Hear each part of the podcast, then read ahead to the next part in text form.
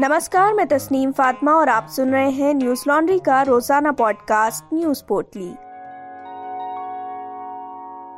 आज है 11 फरवरी, दिन शुक्रवार। सुप्रीम कोर्ट ने कर्नाटक के स्कूल और कॉलेजों में हिजाब पहनने को लेकर विवाद पर हाई कोर्ट के अंतरिम आदेश को चुनौती देने वाली याचिका पर सुनवाई करने से इनकार कर दिया है। दरअसल कर्नाटक हाईकोर्ट की तीन जजों की बेंच ने गुरुवार को हुई सुनवाई में स्कूल और कॉलेजों में हिजाब पर अंतरिम रोक लगाने को कहा था, जिसको चुनौती देने के लिए सुप्रीम कोर्ट में याचिका दायर की गई। ये याचिका बेंगलुरु के रहने वाले मोहम्मद आरिफ और कर्नाटक के मस्जिद मदरसों से जुड़े एक संगठन ने दायर की है। मांग को लेकर सीजेआई एनवी रमना ने सवाल खड़ा किया कि हाईकोर्ट के क्या आदेश हैं। हम इस मामले में अभी नहीं पढ़ रहे। जब हाईकोर्ट का आदेश नहीं है तो इंतज़ार करना चाहिए। सीजीआई ने आगे कहा कि हम सभी नागरिकों के मौलिक अधिकारों के संरक्षण के लिए बैठे हैं।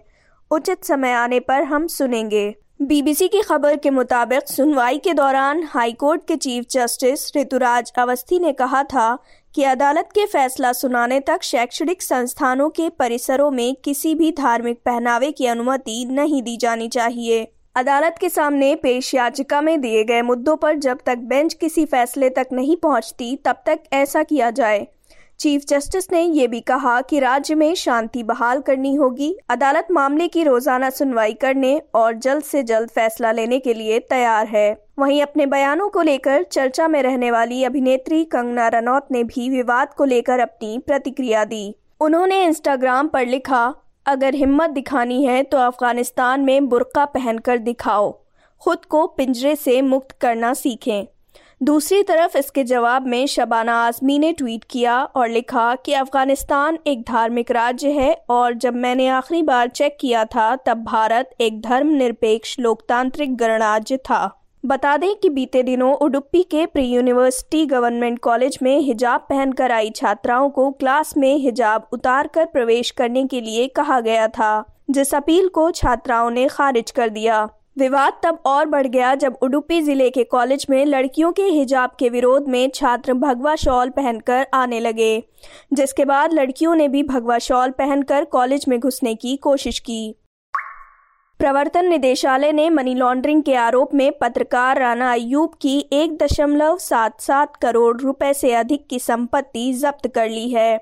ये कार्रवाई पिछले साल उत्तर प्रदेश के गाजियाबाद में इंदिरापुरम पुलिस स्टेशन में प्राथमिकी दर्ज किए जाने के बाद की गई, जिसमें आरोप लगाया गया था कि अयूब ने चैरिटी के नाम पर मिले पैसे का इस्तेमाल नहीं किया और कुछ हिस्से को कथित तौर पर निजी खर्चों में इस्तेमाल किया है। ईडी ने सितंबर में अयूब के खिलाफ प्राथमिकी दर्ज होने के बाद जाँच शुरू की थी।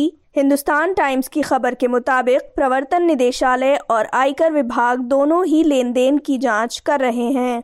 ईडी ने अपने एक बयान में कहा कि राना अयूब द्वारा केटो पर कुल दो करोड़ उनहत्तर लाख चौवालीस हज़ार छह सौ अस्सी रुपए का फंड जुटाया गया था। ये राशि उनकी बहन और पिता के बैंक खातों में ट्रांसफ़र की गई थी। इस राशि में बहत्तर लाख एक हज़ार सात सौ छियासी रुपए उनके अपने बैंक खाते में ट्रांसफ़र किए गए थे। अयूब पर यह भी आरोप लगाया गया है कि छानबीन में फर्जी बिल भी पाए गए, जो कथित तौर पर उन्होंने तैयार किए थे। इसमें हवाई यात्रा के लिए किए गए खर्चों को राहत कार्य के खर्च के रूप में बताया गया है। ईडी ने दावा किया है कि दान के नाम पर पैसा पूर्व नियोजित तरीके से जुटाया गया था, जिसका उपयोग कथित उद्देश्य के लिए नहीं किया गया। ईडी ने यह भी कहा कि अयूब ने कुछ धनराशि चालू खाते में जमा की और केटो के नाम पर जुटाए गए धन से 50 लाख रुपए का फिक्स डिपॉजिट भी किया। वहीं राणा अयूब ने इन आरोपों को गलत बताया है और कहा है कि सरकार उनकी पत्रकारिता के कारण उनके पीछे एजेंसियों को लगा रही है, लेकिन वे सच बोलना जारी रखेंगी। मीडिया रिपोर्ट्स के मुताबिक, हिंदू आईटी सेल के सह संस्थापक विकास सांकृत्यायन की शिकायत के आधार पर सितंबर में प्राथमिकी दर्ज की गई थी। सांकृत्यायन ने अयूब पर तीन राहत अभियानों के लिए क्राउड फंडिंग वेबसाइट कैटो पर अवैध रूप से आम जनता से दान के नाम पर धन जुटाने का आरोप लगाया था। उन्होंने ये भी दावा किया कि अयूब ने विदेशी योगदान नियमन अधिनियम का उल्लंघन किया है, क्योंकि वो पेशे से पत्रकार हैं और सरकार से किसी अनुमोदन प्रमाण पत्र या पंजीकरण के बिना विदेशी धनराशि प्राप्त कर रही थी। देश भर में कोरोना के अट्ठावन नए मामले सामने आए हैं और सत्तावन लोगों की मौत हो गई। इसी के साथ कोरोना के कुल मामले बढ़कर चार करोड़ पच्चीस लाख छत्तीस हज़ार एक सौ सैंतीस हो गए हैं। और मरने वालों का आंकड़ा पाँच लाख सात हज़ार एक सौ सतहत्तर पहुँच गया है। सक्रिय मामलों की बात करें तो ये छः लाख सत्तानबे हज़ार आठ सौ दो हैं। वहीं बीते 24 घंटों में एक लाख पचास हज़ार चार सौ सात लोग कोरोना से ठीक भी हुए हैं, जिसके बाद कोरोना से ठीक हुए लोगों की संख्या बढ़कर चार करोड़ तेरह लाख इकतीस हज़ार एक सौ अट्ठावन हो गई है। डेली पॉजिटिविटी रेट तीन दशमलव आठ नौ फ़ीसदी और वीकली पॉजिटिविटी रेट पाँच दशमलव सात छः फ़ीसदी है। देशव्यापी कोरोना टीकाकरण अभियान के चलते अब तक कुल एक सौ इकहत्तर दशमलव सात नौ करोड़ कोरोना वैक्सीन की डोज लगाई जा चुकी हैं। वित्त मंत्री निर्मला सीतारमन ने गुरुवार को लोकसभा में बताया कि कोरोना महामारी के कारण वित्त वर्ष 2020-21 में जीडीपी में नौ दशमलव पाँच सात लाख करोड़ रुपए की गिरावट दर्ज की गई है। वित्त वर्ष 2022-23 के बजट पर हुई चर्चा में निर्मला सीतारमन ने इसकी जानकारी दी। उन्होंने आगे बताया कि बैंकों ने सूक्ष्म, लघु एवं एमएसएमई के लिए आपात ऋण सुविधा गारंटी योजना के तहत तीन दशमलव एक लाख करोड़ रुपए के कर्ज को मंजूरी दी है। निर्मला सीतारमण ने बजट पर हुई चर्चा का जवाब देते हुए अपने 100 मिनट के संबोधन में कहा कि अब भी इस योजना का लाभ लेने के लिए इच्छुक एमएसएमई का स्वागत है। ईसीएलजीएस के तहत तीन दशमलव एक लाख करोड़ रुपए के रेट मंजूर किए गए हैं। अब भी एक दशमलव चार लाख करोड़ रुपए की ऋण गारंटी की गुंजाइश है। हरियाणा में गुरुग्राम के सेक्टर 109 में चिंटेल्स पैराडाइसो हाउसिंग कॉम्प्लेक्स के डी टावर की छठी मंजिल का हिस्सा गिरने से एक महिला की मौत हो गई। इंडियन एक्सप्रेस की खबर के मुताबिक महिला की पहचान 40 वर्षीय एकता भारद्वाज के रूप में हुई है। जो टावर डी की दूसरी मंजिल पर रहती थी। हादसे के बाद एनडीआरएफ और एसडीआरएफ की टीम ने बचाव कार्य किया और मलबे में फंसे लोगों को बाहर निकाला। खबर के मुताबिक महिला के पति राजेश भारद्वाज की शिकायत पर पुलिस ने चिंटेल्स के एमडी अशोक सोलोमन के खिलाफ भारतीय दंड संहिता की धारा 304 ए, लापरवाही से मौत और चौतीस सामान्य इरादे के तहत मामला दर्ज किया है। प्राथमिकी में मृतक महिला के पति ने बताया कि घटना चिंटेल ग्रुप व ठेकेदार द्वारा की गई लापरवाही और घटिया निर्माण कार्य के कारण हुई है।